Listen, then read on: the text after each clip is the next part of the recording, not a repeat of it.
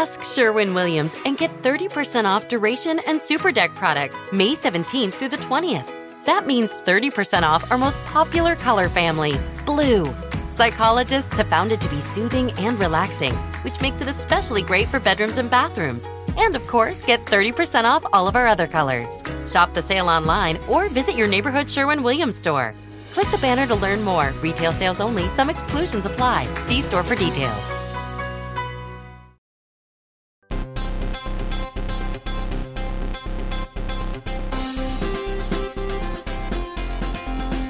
Welcome to Pod Save America. I'm Jon Favreau. I'm Dan Pfeiffer.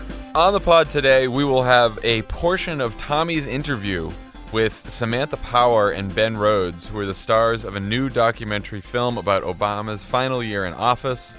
Greg Barker is the director. He was also there at the the first Pod Save the World live show last night. It was fantastic, Dan. What's the name of that documentary? Is it called The Deep State? It's Ben reveals that he um, has been yeah, running the deep state since he left the White House. He actually said that last night at the show. It was pretty funny.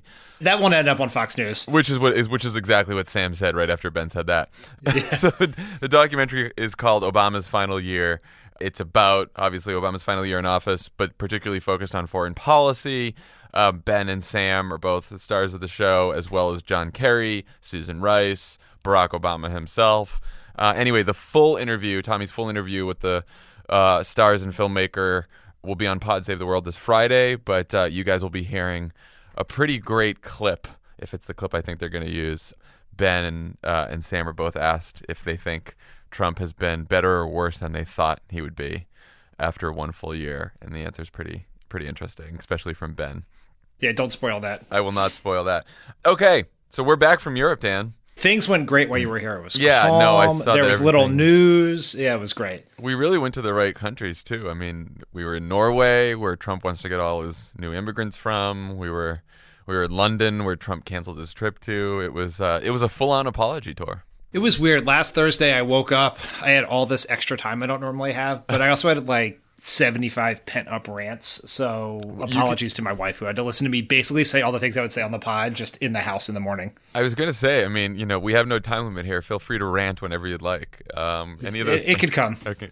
Um, okay, so we will have more live shows soon enough. Love It goes on the road next weekend for a Love It or Leave It swing, and there are still tickets available for Portland and uh, especially in Seattle. So go on uh, crooked.com slash events to find those tickets.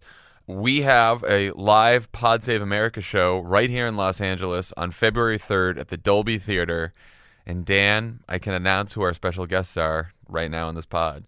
Jimmy Kimmel and John Legend. Oh, that is huge. How about that? Both of them. Can we have a debate between Jimmy Kimmel and the And Ryan's pre- mid-level staff and the mid-level staffer in Paul Ryan's office who's been in a Twitter fight with Jimmy Kimmel for the last 24 hours? Paul Ryan's office is so like dismissive of Jimmy Kimmel. He's not the first one to, to fight with Jimmy Kimmel from Paul Ryan's press office. They they all they all like to fight with Jimmy Kimmel for some reason, which is just ironic to me because like they have the, all these problems with the late night comedian and their boss spends every day of his life defending this buffoon reality TV show host who's our president amid all his racism and everything else. So, um, but that fight did not go well for them, which we'll talk about. So yeah, we'll talk to Jimmy Kimmel and John Legend at the Dolby. New podcast from Crooked Media, Keep It with Ira Madison. We have another episode up this week. The last one was hysterical. I haven't been able to listen to this one yet, but um, apparently there's quite a funny bit about Don Lemon. So um, how can you how can you go wrong there? I had, I was I was on Don Lemon show two nights ago. It was fun. Oh, there you go. Also on Friday, a new with friends like these is out. Ana Marie Cox talks to Ijeoma Oluo, who will be discussing her new book, So You Want to Talk About Race. Okay. So, Dan, are you recovering from the um, fake news award after parties last night? yes, yes. I was out all night with Dave Weigel, um, Brian Ross. Paul Krug, Paul Krugman in the entire Russian collusion hoax team. So it was wild. I'm still wearing my tux right now. Yeah, so Trump tweeted out the fake news awards last night. It was a link to the uh, Republican National Committee's website, um, which promptly crashed. Everything about that whole thing was perfect. He delays the awards. The White House doesn't want him to have him. He finally tweets him out. They're on some fucking GOP website that crashes. I just, I don't even want to talk about that. It was in the long history of poorly constructed, half-assed RNC research documents. This one probably took the cake. Like, like you are in the salt mines of the propaganda empire when you have to do the fake news awards at the RNC uh, research shop. I mean, the whole thing was just it was it was a weak effort from everyone involved. Pathetic. Meanwhile, this is what Trump and the White House and the Republican National Committee are focused on as we are staring down the barrel of a government shutdown, or as we're calling it here, the shithole shutdown. Which we're going to give credit to Blake Hounshell at Politico, who uh, who coined that term yesterday on Twitter. Okay, so we are a day away from what may be the first shutdown in decades to happen when one party controls the presidency in both houses of Congress. Let's review how we got here, Dan, because uh, people may be confused. The short version is Donald Trump is president. The sh- yes, if you don't want to listen to the next two minutes, just Donald Trump is president. Uh, back in May of 2017, when Republicans and Democrats negotiated their first deal to fund the government, uh, Donald Trump was very angry that it didn't include money for his fucking wall and said that, quote, our country needs a good shutdown in September to fix this mess. So that was Donald Trump back in May. Then in September, Trump eliminated the protections that Obama put in place for the 800,000 dreamers who lived in America since they were kids. But then he made a tentative agreement with Democratic and Republican leaders of Congress to pass a law that would give the dreamers a chance to become citizens. That is something that Trump, Paul Ryan, Mitch McConnell all said they supported. They all said they would support legislation to provide dreamers a pathway to citizenship. They said it in September. Also in September, the Republican Congress let the bipartisan children's health insurance program expire, even though there was a bipartisan bill in the Senate to extend the program, like Congress has done since the program's inception. Since then, the Republican Congress has done nothing about the DREAM Act, nothing about CHIP. And now the Dreamers are facing deportation, CHIP is almost out of money, and the federal government is almost out of money. With that in mind, a group of Democratic and Republican senators, led by Dick Durbin and Lindsey Graham, went to the White House last weekend with a bipartisan compromise on immigration that would offer the Dreamers citizenship and increase border security, which is what Donald Trump wanted. So, what happened next, Dan? Did Donald Trump, the great independent dealmaker, welcome the opportunity to make a historic deal on immigration that would avert a shutdown? Is that what happened? Based on my viewing of The Celebrity Apprentice, it seems like he would do that. Right. No, I mean, he is the great deal maker. Uh, but he did not. He did not do that. He instead said that the United States needs more immigrants from places like Norway and fewer immigrants from Haiti and African countries, which, according to Democrat Dick Durbin and Republican Lindsey Graham, Donald Trump called shithole countries. Dan, we talked about this in our London show a little bit, but uh, I haven't got your thoughts yet. What do you think about this whole shithole debate? it's it is a pretty good microcosm of everything that is stupid about politics in this era. like Trump is a racist. Yes. It, that is just a fact. It is. We know this because David he says Lee- racist things all the time. Yes. And you don't have to take my word for it. You can take Paul Ryan's word for it, who mm. said when Trump said that a American-born judge of Mexican descent could not fairly adjudicate Trump's case about Trump University because of his descent. Paul Ryan himself called that a textbook case of racism. Trump's entire life, he has demonstrated racist bias. I'm sure Trump does not think he's racist. Many racists don't, but right. he is. And so the fact that we got into a debate about whether he said shit house or shit hole is so dumb because they mean the same thing. A shit house is a shithole with a roof over it.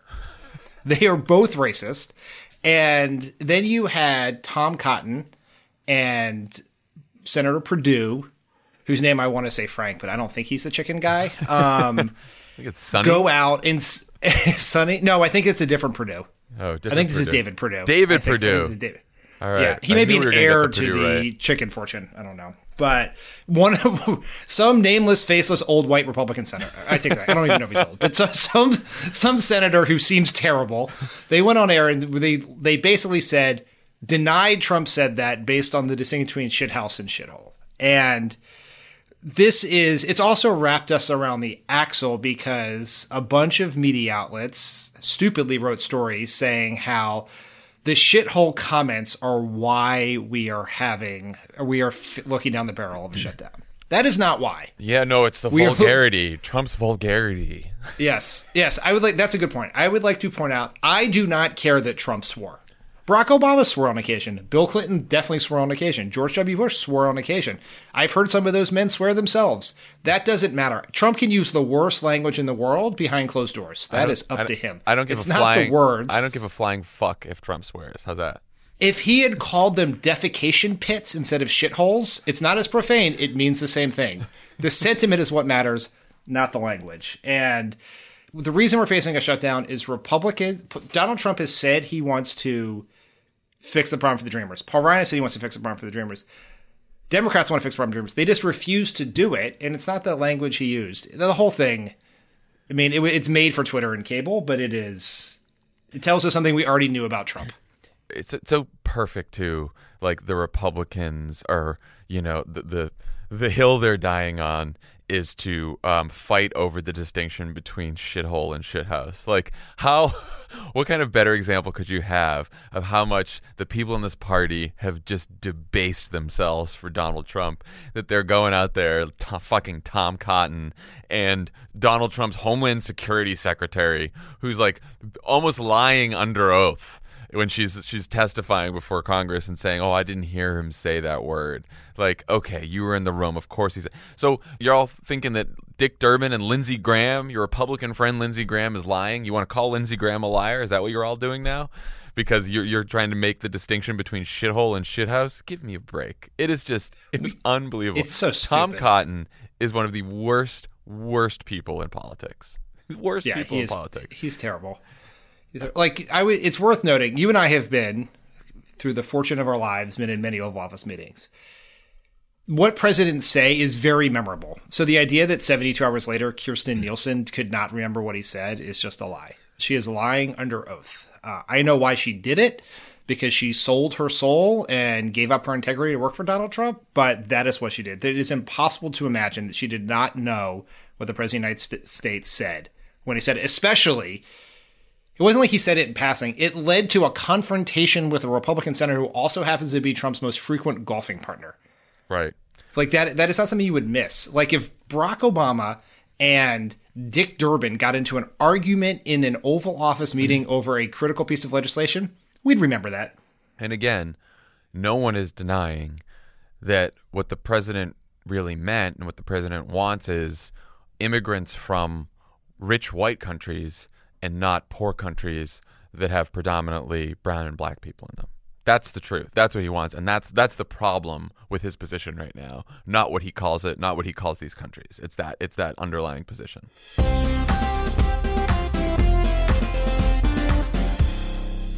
As a chef and a restaurant owner, I'm as meticulous about my cookware as I am about my ingredients. That's why I love Made in Cookware. Each pan they make isn't just designed to perform, it's crafted to last. As a mom, I love that I can trust Made in. It's made from the world's finest materials, so I can feel good about what I'm feeding my family. I'm Chef Brooke Williamson, and I use Made in Cookware. This is BVK for Ocean City Tourism, OCMD Streaming Audio.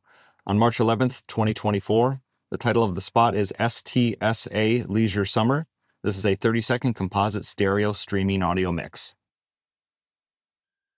Get away with friends to the laid back Maryland coast, where you can catch up while casting off, and hang 10 while hanging out, where a day on board is never boring, and full throttle is half the fun, where you can sink a putt, raise a glass, and there's always room for one more round.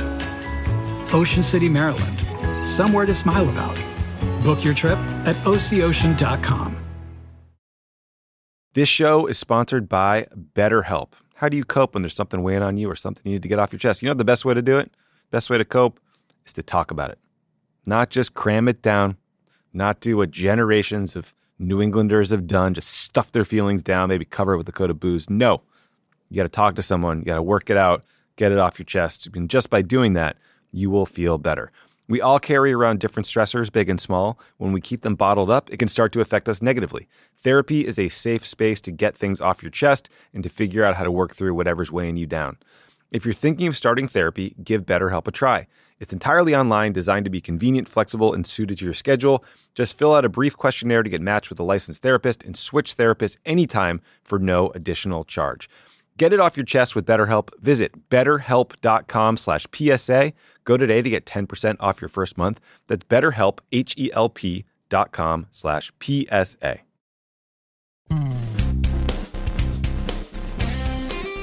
So, Donald Trump blows up the deal, um, says he does he rejects it. Now he rejects this bipartisan compromise because C plus Santa Monica fascist Stephen Miller gets to him. John Kelly reportedly, according to the Washington Post, told him it wasn't a good deal, and then these immigration uh, radical hardliners like Tom Cotton uh, got to him as well. So after Trump in a meeting said, "I'll sign whatever you people send me, whatever deal you guys send me, I'll I'll sign." Now because all of these right wing fanatics on immigration got to him, he he blows up the deal. So now what's the latest? House Republicans right now are trying to pass another short term funding bill that only funds the government for one more month, takes us to February 15th, that does not include protections for the Dreamers. It does include a six year extension of the children's health insurance program, partially paid for by repealing a bunch of Obamacare taxes to pay for it. So the question now is can this even, before we even get to the Senate, can this short term fix get enough votes in the House of Representatives? Well, it seemed like it was making some progress last night, and then Donald Trump got to his phone this morning and randomly tweeted for no reason that I have been able to discern on Twitter, which is where I get all my information, that chip should not be included in a short term deal, only a long term deal, completely blowing up Paul Ryan's entire strategy. because let's be clear what the Republicans are doing with the children's health insurance program. They could have extended this program on a bipartisan basis with huge bipartisan majorities in both houses at any time, any day, any minute for the last four or five months. Just throw it on the floor, the thing would have passed. They could have passed a six year extension, they could have passed a 10 year extension. Would have happened. They have, they basically now have admitted, and they're admitting to reporters on background and some of them on the record and a whole bunch of different stories, that they are using CHIP as a point of leverage to dare Democrats to vote against the short term government funding bill, which doesn't include protection for dreamers. So they are using it as a wedge to pit uh, children who need health insurance against uh, Americans who are at risk of being deported when their protections run out in March. That's what they're doing. It's the most cynical thing you could imagine. And they're and they're look, they're saying it at press conferences too. I can't imagine the Democrats want to choose illegal immigrants over American children with their health care. Well, here's the thing. If you care so much about kids' health care, break off the children's health insurance program from this whole deal, put it on the floor right now for a vote, and we will extend it as long as you want. And they know that, but they won't they can't admit that. Also, when they use the term illegal immigrants, which is offensive on its face, but they are specifically referring to the Dreamers, a group of people mm-hmm. that Paul Ryan and Donald Trump have spoken very favorably of and talked about their desire to help them. Right. So it is it's in they are going to demonize the dreamers in order to get this done. And so, you know, you hear these arguments from some Republicans which is like immigration policy is complicated. George Bush didn't get it done, Barack Obama didn't get it done. It's unfair to ask Donald Trump to get it done on this deadline. Here's the thing. I would love it if we would pass an immigration reform bill like the bipartisan bill that passed the Senate in 2013. But we don't have to do that. We can just solve a very specific problem that we all agree should be solved, except Tom Cotton and Stephen Miller. But the vast majority of the American people, 7% of the American people, the Speaker of the House, the leader of the Senate, the minority leaders of the House and the Senate, and the President of the United States said they want to fix the problem. We could just pass the DREAM Act right now. It's that simple. You could do it tomorrow. You could, you could do it by lunchtime today. If people had their shit together, you could do it before this pod came up. But we're, that's not what we're doing. We're trying to, they are using the Dreamers, literally holding them hostage, to try to get some weird see through fake wall and all these other offensive things that Stephen Miller and John Kelly want. But why do that to the Dreamers? We think they should not be deported, so let's not deport them. It's that simple. Yeah. Quinnipiac poll from oh, last week 79% of the American people support the DREAM Act, and that includes 64% of Republicans. You don't get that kind of agreement on anything anymore. And you have, like you said, you have Donald Trump said he's in favor of, of offering the Dreamers a pathway to citizenship. You had Paul Ryan who said that. You have Mitch McConnell who said that. Um, that's the three leaders of the Republican Party. If this government shuts down, it is not because of the Dreamers. It is because of what Donald Trump and Tom Cotton and Stephen Miller want to demand in exchange for doing something that they have promised that they would do, that Trump promised he would do, which is protect the Dreamers. So if they shut this government down, it's that they are shutting it down because they didn't get enough money for his fucking wall. It's because he didn't get enough restrictions on legal immigration. So he's Donald Trump is making the shutdown about immigration, not the Democrats. Because the Democrats, the Democrats have a bipartisan compromise to fix a problem that Donald Trump and the Republican leaders have promised that they would fix since fucking September. So, but there is a question of whether Paul Ryan even gets the short-term funding bill out of the House of Representatives. He should because he has a, he all he needs is a simple majority. It's not like the Senate where he needs Democratic votes. He just needs Republicans to vote for this. But the uh, right-wing fanatics led by Mark Meadows uh, in the Freedom Caucus, or reportedly don't like the compromise right now. They don't like the bill that's there. So I can't imagine that. Maybe I shouldn't say I can't imagine, but it's hard to believe that Paul Ryan won't eventually get this out of the House because it seems like his message to even the hardliners in the Republican Party in the House is, "Hey, even if you hate this bill, it's a hot potato right now. We just got to pass it to the Senate so we can pass the blame to the Senate, and then hopefully we can put this whole thing on the Democrats. So, like, if if Mark Meadows and his uh, crazy crew shut this down, then it's a real fucking joke. We went down this path when Boehner was speaker a couple mm-hmm. times in 2011 times, and a couple yeah. times in 2013. And what happens here is they just keep moving the bill to the right until they buy everyone off. Even when it is so absurd that it's not even a law that Paul Ryan supports, they do it because passing something is better than nothing because they think, with some common sense, that having passed something strengthens their hand in the coming shutdown fight. So I will say this if Paul Ryan cannot pass something out of the House where he has a large majority by midnight Friday night, then he is the most incompetent fuckstick to ever walk the halls of Capitol of the Capitol. it's it's really true. I mean, I that's why I just I assume this is going to get out of the House because you know he should be able to twist enough arms. Um, so say it does, then we go to the Senate. So McConnell needs 60 votes to pass a bill out of the Senate. There are 51 Republicans that he that he has, which means that he also he needs nine Democrats to pass something out of there. But Lindsey Graham and now Mike Rounds, Senator Mike Rounds, have said that they are no's, that they do not want to vote for another short-term government funding extension. Lindsey Graham wants protections for the Dreamers. Mike Rounds and possibly a few other Republicans we don't even know yet are just really tired of voting for one month extensions for government funding because that's no way to run a government, and they're right on that. So McConnell doesn't even have the 50 votes for a bill in the Senate that doesn't help the Dreamers. But he does have at least 56 votes for a bill that does offer protections to the Dreamers because yesterday we had seven Republican senators all said they were for the compromise that Dick Durbin and Lindsey Graham brought to the president. So the seven Republicans plus the 49 Democrats means you have 56 votes. You have a majority in the Senate right now for a bill that would uh, stop the government from shutting down, extend CHIP, and uh, protect the Dreamers. But McConnell's still out there tweeting like Democrats are going to shut the government down over illegal immigration. Fuck you. It's like it's, yeah, that's right. Sorry, McConnell. McConnell is he is almost as bad as Tom Cotton. He's really a destructive, cynical force in American politics. So the question is, can the Democrats prevail here, and what's the best message? Here at Crooked Media, we have a uh, our very first micro site up called GetToWork.crooked.com, where we are keeping our own whip count of which Democratic senators have said they will absolutely not vote for a spending deal that doesn't protect the Dreamers and Chip, and which ones are either saying that they will vote for it or are waffling. And so if you're standing strong against any deal that doesn't protect the Dreamers, you're in the Fight Club, and if not, you're in the Waffle House.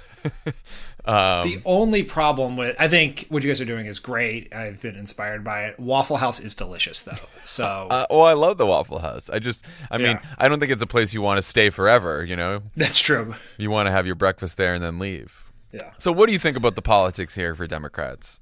so the, it's i think it is challenging and so you know there was a story that i kind when i sent it to you on monday and i was right as i sent it i was like this was probably a mistake because john is tired jet lagged and his wife is not home so like you were just going to tweet about it for three hours which you did Sure enough. but it was a new york times new york times story about it was framed in a stupid way, which was President shithole comments pose risks for Democrats, which is not true. Trump's racism posed no risk to Democrats. It posed a risk to the general morality and decency of the American people and the world. But the shutdown is shutdowns are have tricky politics, right? The Yeah. the president has won the last several shutdowns, whether it was Clinton or Obama.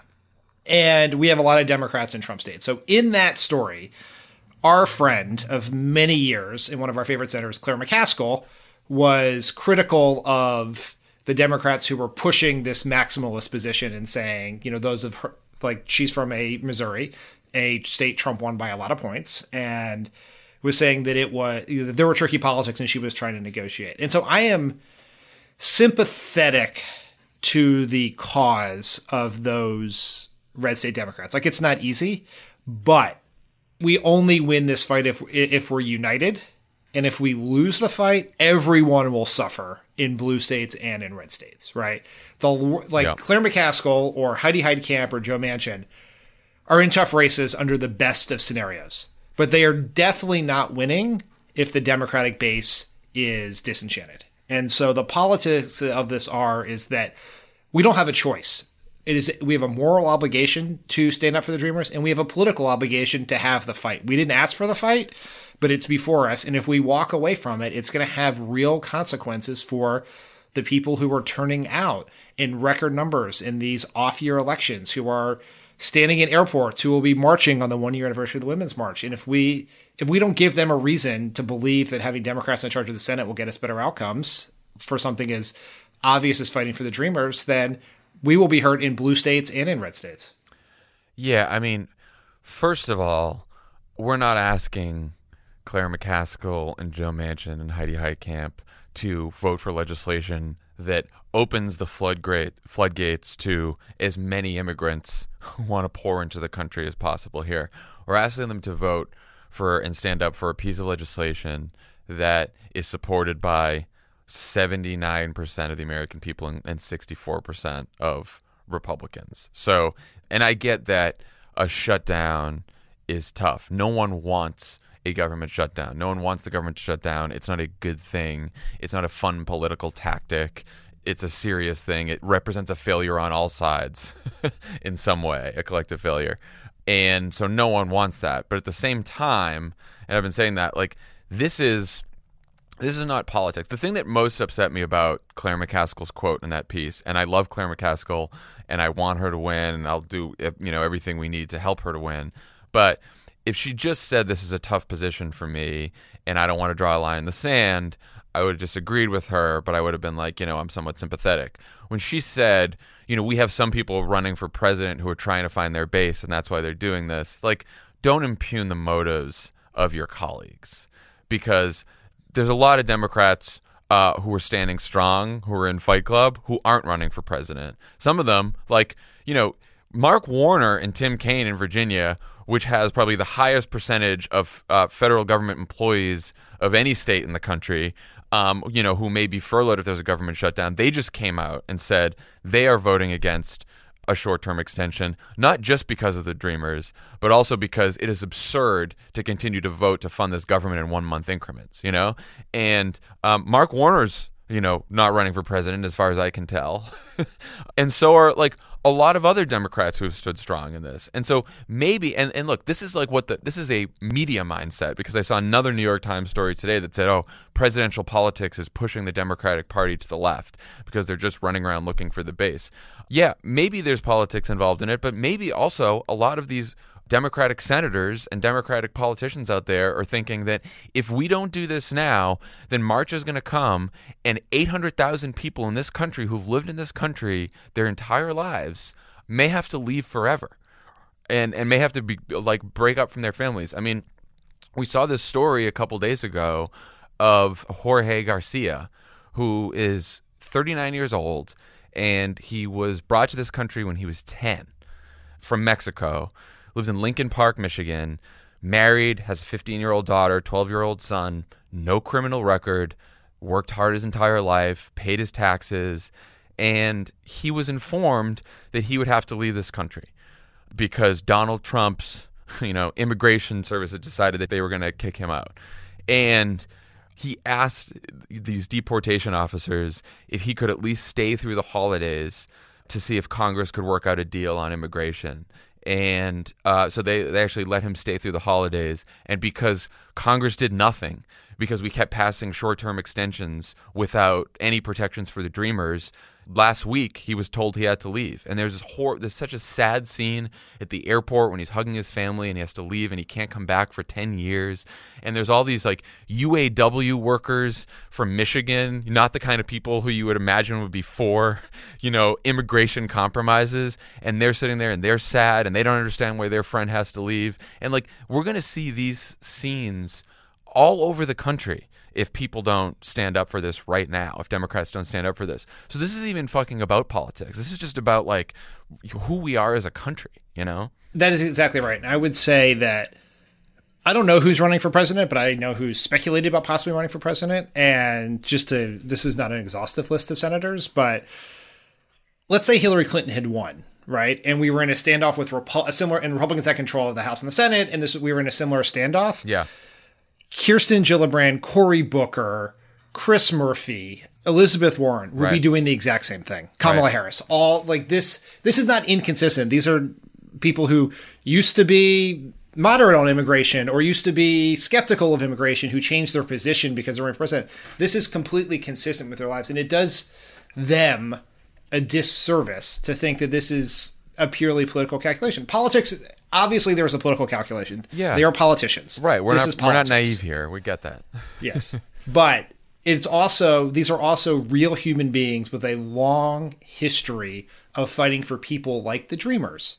And so like let's not impose cynical motives on people, whether that was from Claire McCaskill's quote, which I don't want to harp on that because that doesn't really concern me as much as the general tenor of the press discussion Right. right? Right. Like, And the, and to be fair, there are people on the other side of the aisle, John Kelly probably included, who have strong views on immigration, and that does not mean they are racist. but You can have a different view on the Dreamers or immigration reform and not be racist. Like that. Like that is that is a view. It is one I vehemently disagree with. Right. What offends me is when people use racial code language or try to stir up racial fears in order to advance their position, which has been the the strategy of the Republican Party. But people can have real sincere views on these issues, and we shouldn't assume it's 100% politics. Yeah, and I also think too, back to the Democrats, like if there's one thing we've learned over the last couple years, it's you know you don't win if you're running scared. You know, if you're always cautious, if you're always worrying about what the polls are going to say or what this is going to do to your position, or about like you just like you said, the, these these senators, even in the reddest of red states, they win if uh, Democratic voters show up and they can't win if Democratic based voters don't show up. And so, like, as much as they might need, you know, some Trump voters or some Obama Trump voters or, you know, what have you, or independents or swing voters or whatever, they also really need, like, hardcore Democrats to turn out. And also, by the way, they need to get people who don't usually turn out in midterm elections who are reliable Democratic based voters. And one way to get those people to turn out so you don't need as many Trump voters is to stand up for your principles. And if look, if if Claire McCaskill and Joe Manchin, and all these people, if they honestly don't believe in protecting the dreamers, then you know I disagree with that, but I understand it. But if you believe in it, then this is your moment to fight for it. And it is. It's not just we need the base to show up, right? The base right now, it's not even the base is the wrong term because Yeah. base implies it's people who vote all the time. You have a lot of people who did not vote in 2016, did not knock doors in 2016, were kind of disengaged from politics because they came of age when Barack Obama was president and I think kind of thought everything was going to be okay Yeah.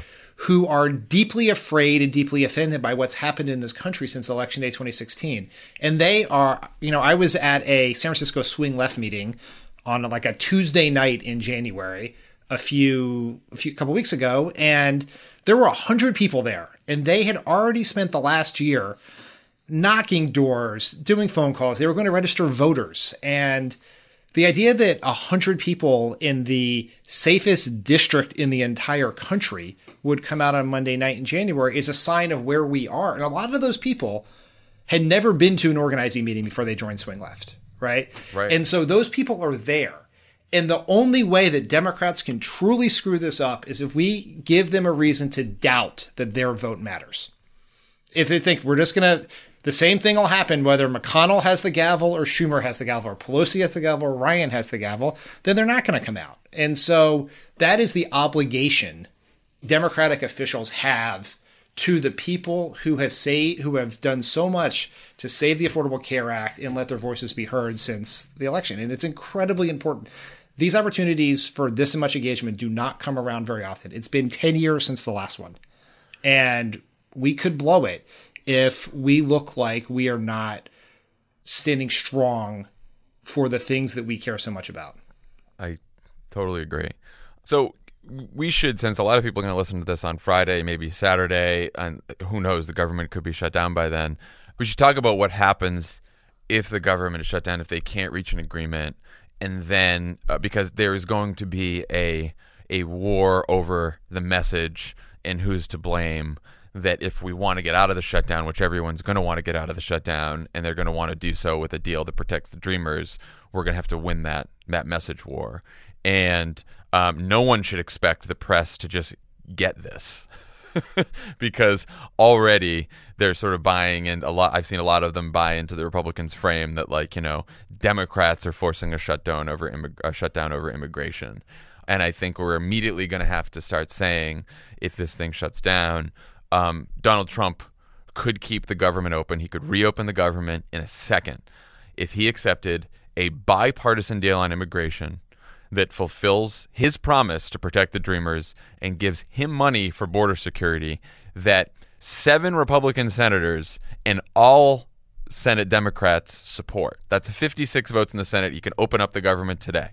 But he is shutting down, he is keeping this government shut down because he's not getting enough money for his wall and he's not getting enough uh, restrictions on immigration because he doesn't want people from Haiti and Africa to come here. And I think that's exactly right. But also, he is asking American taxpayers to pay for the wall that he promised Mexico would pay for. Right. Right. And he's keeping and That's he's, the thing that keeps getting lost in this. and he's keeping the government closed until he gets even more taxpayer dollars for his wall. That's what he's doing right now. If the government's not closed because of the Dreamers, because uh, Donald Trump said he wants to protect the Dreamers. So did Paul Ryan. So did Mitch McConnell. And they could all fix it right now, and this government could be open, and everyone could go back to work. So why don't they just do what they promised they'd do and do what they said they'd do? That's the message. And that's exactly right. And I think it is important for Democrats to be tough and disciplined on this if we end up in a shutdown, which we should be able, which if we lived in a world of common sense and rational presidents, we, it would be very easy to avoid. But Republicans may put us in this position. And so the government shuts down at midnight on Friday. Saturday morning, Quinnipiac or CNN or ABC Washington Post go into the field with a poll about who to blame. And it very well could come back that people are blaming Democrats. And you know what we should not would do then? Not panic. Because you know what is not on this coming Tuesday? The election. Right? You have to like we there could be rough seas here if this goes on for a week or two or three. And you have to stick it out. And what will matter in the end is if we are able to deliver something for the dreamers. If we can get that and get the government back open, then that'll be fine. The, sh- the immediate short term public opinion is a worthless snapshot in time. Yeah. And, frankly, I was part of a shutdown in 2013.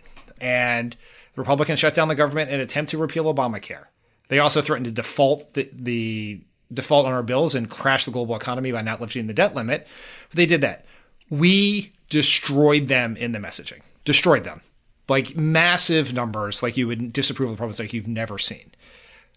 John Boehner and Mitch McConnell had to crawl hat in hand to Barack Obama and basically reopen his government for the cost of nothing.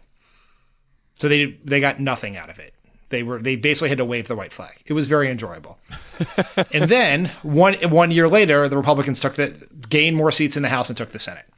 So what the short term of loss did not affect their long term outcome. Now this is a closer window because that was in October, I believe, of 2013. The election was in November, but as we know from the last week, ta- every week is 10 years in the Trump era. So what I'm just saying is do not panic, right? Play the long game. And the more de- united Democrats are, the more likely they are to prevail. If we become divided on this, we will most certainly lose, and it will hurt our ability. Not this isn't just about the Senate; it will hurt our ability to win the House. Yeah. Oh, for sure. And also, just don't. The, politics of this could be good for Democrats. They could be bad for Democrats. We don't know. But when you're out there, like, don't talk about the politics. Don't think about the politics. Talk about the stakes and think about the stakes and think about Jorge Garcia and think about the 800,000 dreamers and talk about them and talk about what's at stake here. Um, because I think in a lot of this conversation, we sort of just lose sight of the human consequences of not acting for the dreamers. And like you said, the fact that Republicans are talking about illegal immigration, they never even used to talk about illegal immigration when it came to talking about the dreamers. The dreamers were always a special category of people who were brought here as children through no fault of their own and who were American in every single way, but, you know, by law. And I think, you know, in the coming weeks, if this thing is shut down, we need to talk about these people who are our neighbors and friends and family and part of our communities. That's right. We're going to put a human face on this Because because that's really the what Republicans is at stake here. Yeah, and the Republicans will try to otherize them like they otherize everyone else. And uh, we can't let that happen. And just to talk about the political terrain for a minute, Donald Trump today is going to Pennsylvania to try to save Tim Murphy's House seat uh, in Western Pennsylvania. It's a district that there's a special election there. It's going to be on March 13th. The district is Pittsburgh suburbs and sort of like working class areas and sort of upper class suburbs. It is a very conservative district. Tim Murphy, um, before he resigned amid scandal, won it by 20 points in 2016. Uh, and yet, Donald Trump is going to try to save this seat because uh, Conor Lamb, the Democrat running in that district, is giving uh, Rick Saccone, the Republican, a run for his money. Uh, what do you think about that race, Dan? I have to say, we were in we were in Stockholm, Sweden, and we got to the Q and A of the live show, and a Swedish gentleman walked up to the microphone and said, "I have a question. It's about uh, the special election in the Pennsylvania whatever. I don't even know what number the district is. and do you think that Conor Lamb has a chance?" And we're like, "What?" so yeah, I remember, like, I kind of dialed in on this like a month or so ago and looked at the partisan breakdown and was like, oh, that's interesting. But March seemed like a gazillion years away. And so I kind of forgotten about it until Trump said he was going there. Amazingly, it was an official White House event to promote the tax bill that just happened to be in that district. So it would be an official event, so taxpayers would pay for it. And then Trump this morning tweeted that he was going there to campaign for Rick Saccone, thereby throwing the entire event into a very legal gray area where if we still followed laws in this country, the Saccone campaign or the RNC or some other political committee would have to pay the very large cost of flying Air Force One there. But then the White House said that's not what Trump meant. It is, this is, I mean, obviously a tough seat. You know, a, six weeks ago or however many months ago when Tim Murphy skulked out of the Capitol, the no one thought Democrats had a real shot at this. Now we do. You know, if you can win in Alabama, you can win anywhere. And so it is like we have a shot, we should fight for it, and people should contribute and volunteer and do all the things. And if and it would be an amazing win, right? Every yeah. every win we pick up now is one fewer seat we need in November. So uh, yeah, and I think we have a shot, and the, the, fact that we have a shot in Tim Murphy's district says so much about how much about Democratic enthusiasm and how much the political terrain has shifted since November of sixteen. Yeah, I mean, look what happened on Tuesday. Tuesday there were a bunch of special elections, and uh, Democrats won big across the country. Perhaps nowhere more than in the uh, 10th Senate district in Wisconsin, where uh, which has been in Republican hands for 17 years Trump won it by double digits in 2016, and uh, Democrat Patty Schachtner won for the first time in 17 years, beat beat a Republican. So alarmed the Republican Party in Wisconsin that Scott Walker, the governor, started tweeting that it was a wake up call. And I'll tell you that that district in Wisconsin is a hell of a lot more Republican than Paul Ryan's district, where Randy Bryce is running to take him out. So look, since uh, Donald Trump was elected, Democrats have flipped 34 legislative seats, one governor's seat, and one U.S. Senate seat in Alabama, of all places. So uh, anything is possible, which is why you know everyone should go uh, hope that Conor Lamb wins and uh, and donate and help whatever way you can. And also back to our shutdown conversation, why Democrats should be confident in standing up for what you believe in and actually fighting for it because the political wind is at our backs. And it's at our backs because we've been out there, at, you know, in the streets, marching and and going to town halls and persuading our representatives. Which raises a point I should have raised earlier, which is it is important to recognize that in our modern social media Facebook age of politics, there is no such thing as a North Dakota campaign, a West Virginia campaign, an Arizona campaign, a Nevada campaign. It is one campaign. Yep. Across the board. If Democrats in Trump states are seen as cozying up to Trump, that will deflate the base in blue states. Right. Right. And so we have to run one campaign. And people will put slightly different spins on the ball. They will make cases for state specific things that they have delivered or worked in bipartisan ways on.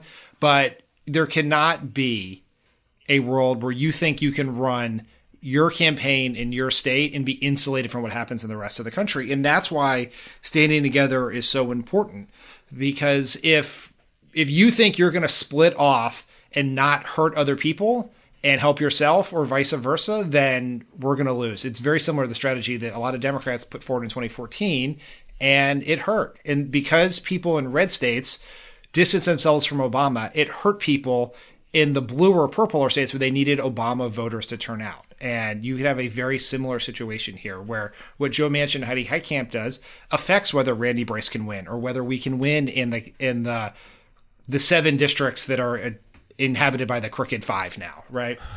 and so that all matters. And if we run this old school politics of state specific campaigns without acknowledging the larger contexts, we are doomed to potentially repeat the past. Yes. So just go out there and fight, be confident, call your senators, find out where they stand, go to gettowork.crooked.com, and let's go uh, win this for the 800,000 people who are in this country who are counting on us. When we come back, we will have a portion of Tommy's interview with Samantha Power and Ben Rhodes.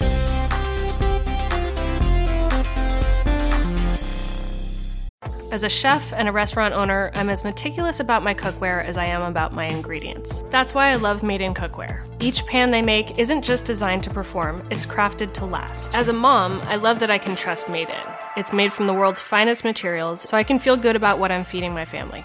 I'm Chef Brooke Williamson, and I use Made in Cookware.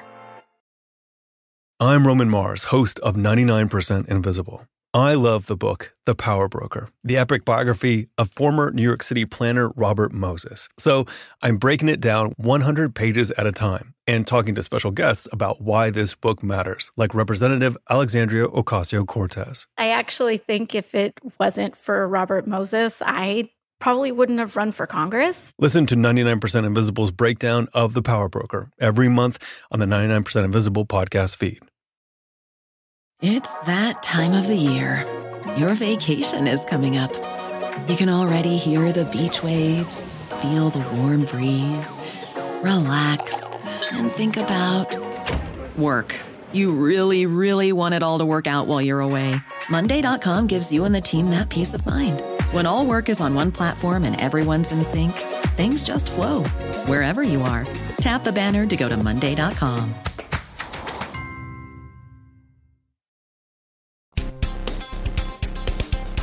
Hey guys, is Tommy Vitor invading the Thursday pod. The following is an excerpt from the first ever live Pod Save the World that I did on Wednesday night here in Los Angeles. It was a conversation with Ben Rhodes, Ambassador Samantha Power, and Greg Barker, who's the director of a new film coming out on Friday called The Final Year. It's about the final year of the Obama administration's foreign policy team's sprint to the finish line. This is a clip from that conversation. The rest of it will be released as the Pod Save the World episode for this week.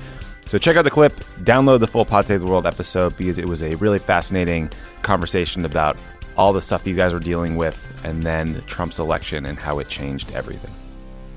Let's play that clip of Ben talking about what it means uh, in personal terms, but also in terms of the Obama legacy. You think about the you know, people around the country who are afraid. My assistant who works for me is a Muslim who wears a hijab, and she was crying for days. You know, that's what's immediately on your mind. And then you're thinking about things that we worked on Cuba, Iran, climate. You know, what, what is going to happen to those things? And I, I cannot stress you enough. There's no backstop here. I mean, I think people assume, well, there's some grown up somewhere, right, who will make sure he doesn't, you know, screw up too bad or something. There's not. There's no, this is it. Like, you're in the office. You decide whether to take a strike that kills somebody. You decide whether to start a war. He will have to make hundreds of those decisions. That will happen every week here, you know, and there's not anybody else who will make those decisions for him. Make you feel better? It's funny is I remember having that conversation with you in 2009 because we had all these meetings about I think Sudan policy, and one time after one of them, you and I were talking, and just like holy fuck, like you, you always think when you're outside of government, there's another room where the important people are really calling the shots, and suddenly you're in the room, and it's not always the best feeling. Has Trump been as bad as you guys feared, both in terms of sort of unraveling what Obama accomplished, climate, Iran, Cuba, but also just sort of generally doing damage to our reputation? Yeah, I, I, I, uh, I'll take this one. Um, um, I just want to make sure I get the first crack at this. Um, you know, he's been worse. Um, and and here's why. Like, yeah, the scorecard: Paris, Iran, Cuba. You know, pull out of Paris, half roll back Cuba. Not quite be smart enough to figure out how to get out of Iran. But you know, he, throwing a lot of red meat in there for him.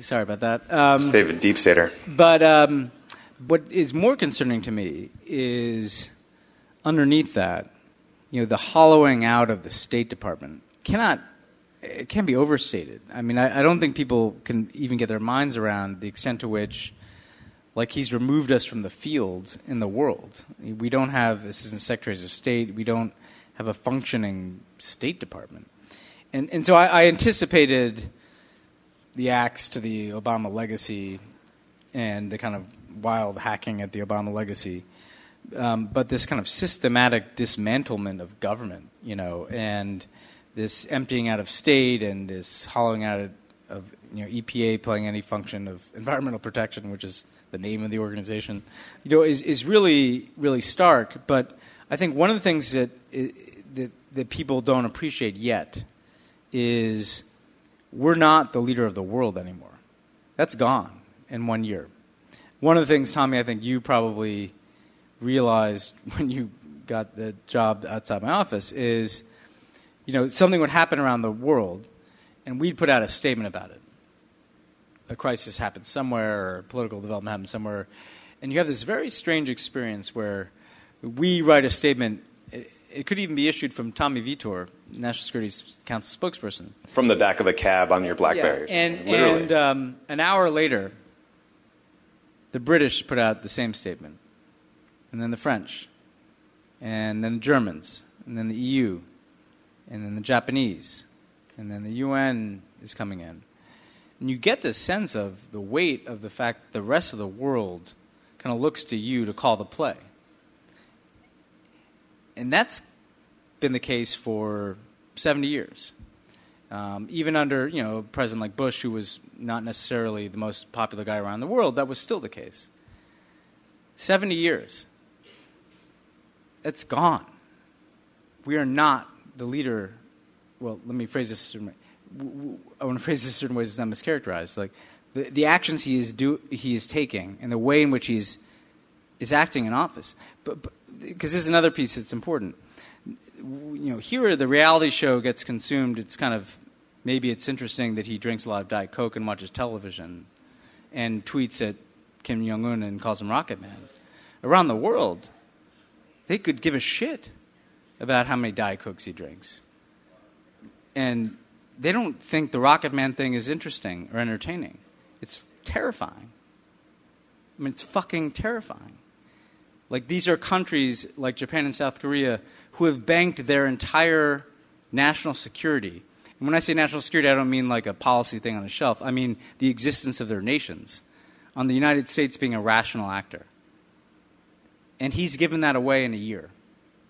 And it's not a reality show. It's not like a story in the New York Times about how Jared doesn't get along with Steve and Donald drinks seven Diet Cokes and he had two TVs installed. And that's not the story.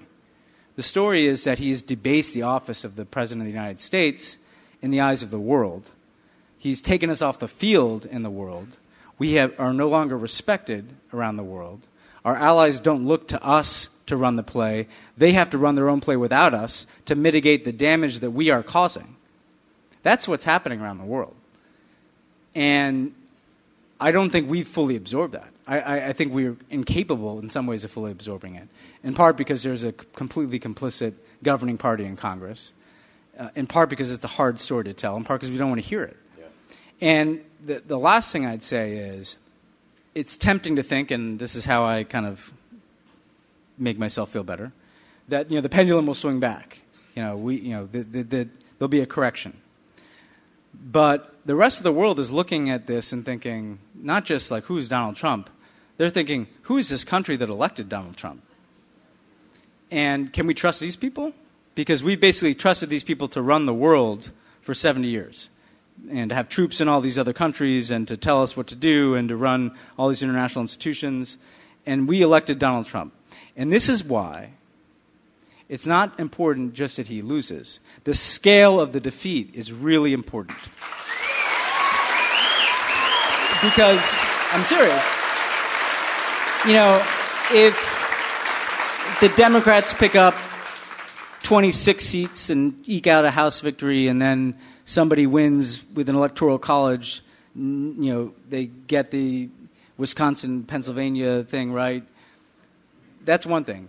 If there is a rebuke from this country of Donald Trump, of a wholesale rebuke, I mean a dramatic take of the House, a take back of the Senate, and then a landslide defeat for Donald Trump, then and only then will the rest of the world say, okay, this is the America that we thought we knew. Right. I agree with that. Yeah. Having just gotten back from being in Europe, uh, I heartily agree with your assessment. And you know, as a country, we don't always take criticism from other countries well. We end up renaming French fries or some other stupid shit rather than listening. Samantha, has this been as as bad as you thought maybe that night or the day shortly after? Um, no, I, I mean, agree with everything Ben said. Just way, way, way, way worse uh, than than we anticipated. And for me, it's um, you know that just the systemic cruelty and coldness the way in which there's also no definable ideology other or algorithm other than what did Barack Obama want or do, and how do we do the opposite of that? I mean, a friend of ours tweeted, you know, if Barack Obama had discovered the cure for cancer, Donald Trump would be bringing it back, right? That that there's and it's an obsession, you know. It's a, it's so there's that, but I think I, you know, I, I couldn't agree more wholeheartedly with, with Ben's point about how fulsome the rebuke needs to be. I don't want to wait, though. I, I think it's we, we can't wait till our elections to define who we are. And I do think it's incumbent on all of us to take what has happened in our country already and do our best with what we have. The executive branch has a huge amount of power, but fundamentally, America is more than the sum of the decisions or tweets that our president um, does. We are also our courts who have refused to allow him to expel transgender people from our military. We are the 25,000 women who are now running for office, shattering, shattering the record set According to Emily's List, Emily's List has been around now for 32, 33 years. The prior record for a single year of women who'd engaged Emily's List to get involved was 962. And now it's in a single year, 25,000. That gives you a sense of the Trump effect, uh, I'll say. But when our checks and balances are pressed, you know, that have managed to get rid of cabinet secretaries in this, you know, even though the, the, the party, the GOP, you know, seems disinclined to scrutinize nominees in any way or appointees, no matter what they do. But, you know, we are, this is part of the story we will tell. So one part of the story needs to be look at our earliest occasions we rejected everything he stood for. You know, districts that went for Trump by 20 points, even state Senate districts are now swinging, you know, 35 points. So it's a 15 point edge yesterday, I think, in, or Tuesday in, in uh, Wisconsin in a state Senate race. You know, the more of these data points we have, extremely important. But we also have to show that there's continuity of the kind that Ben referenced earlier in our institutions and that, you know, in a period even that extends as long as four years, that there are other entities that are defining American decision making.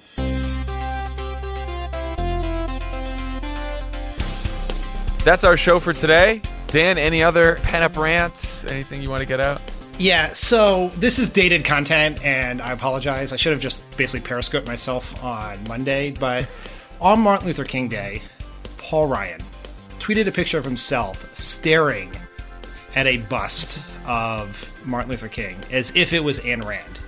And talking about how he thinks about the words of Martin Luther King as he goes about doing his job on a daily basis. I would like to make one point. Yes. I believe Paul Ryan probably thinks positively of Martin Luther King. Yeah. I'm not sure Donald Trump does, but I think Paul Ryan probably does. And he probably does in the massive case of self delusion that he has thinks that in his work he is being true to the values of Martin Luther King. Mm-hmm. Do you think he is? That is bullshit. and I would tell you this right now, because this says a lot about our politics, that if Martin Luther King Jr. was alive today, Paul Ryan, his party, and Fox News would call him a member of Antifa. it's true, man. The idea that they love Martin Luther King Jr. is crazy. You cannot name an African American, or frankly non white, political figure who is not a already a member of the Republican Party, the Republican Party, Paul Ryan included, is not demonized. You know that it reminds me that a bunch of people were tweeting this out on Martin Luther King Day. Like Martin Luther King's approval rating back in in the '60s when he was leading the civil rights movement was like 30 something percent. It was underwater. When you asked Americans, "Do you support the boycotts and the bus boycotts? Do you support the sit ins at the lunch counters? Do you support the March on Washington? In the march that Dr. King is leading on Washington, and majorities of Americans did not support those actions. And once again, it, it goes back to not worrying so much about the politics of doing what you believe in and fighting for what you believe in and fighting for what's right. Because, like you said, back then, the civil rights movement of Martin Luther King didn't have a support of the majority of Americans. And you're right, if they were around today, they certainly wouldn't be supported by most elements of the Republican Party. And uh, so yeah, I saw it was quite an image of Paul Ryan, a black and white picture of Paul Ryan just looking ponderously at Martin Luther King Jr. Like a couple days after Donald Trump said he didn't want immigrants coming from shithole countries in Africa, but he wanted them coming from rich white countries like Norway. Great Yeah, time. And that the the full extent of the moral outrage that Paul Ryan could express at a racist sentiment from the commander in chief of the Oval Office was unfortunate. unhelpful. too. Unfortunate is when and you unhelpful. Yeah, unhelpful. Unhelpful Yeah, to the Paul politics are unhelpful and it's unfortunate. Yeah, it's like unfortunate is when your Lyft shows up late, right? I mean, that is just. ugh. I mean, it's- have some self, fucking self awareness, and don't tweet about Martin Luther King and enable a racist president in the same news cycle. Just separate them for us. Oh, Okay, I'm done now. Good to we have can, we you can back, leave. Dan. Good rant. Good show. Yes. um, we will talk to you guys on Monday. Have a great weekend. Bye, everyone.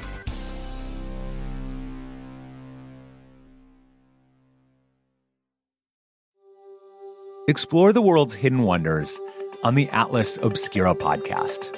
A village in India where everyone's name is a song, a boiling river in the Amazon, a spacecraft cemetery in the middle of the ocean. Every day, the Atlas Obscura podcast will blow your mind in 15 minutes. You can find it on the SiriusXM app, Pandora, or wherever you get your podcasts. And don't forget to follow the show so you never miss an episode. It's that time of the year. Your vacation is coming up. You can already hear the beach waves, feel the warm breeze, relax, and think about work. You really, really want it all to work out while you're away. Monday.com gives you and the team that peace of mind. When all work is on one platform and everyone's in sync, things just flow wherever you are. Tap the banner to go to Monday.com.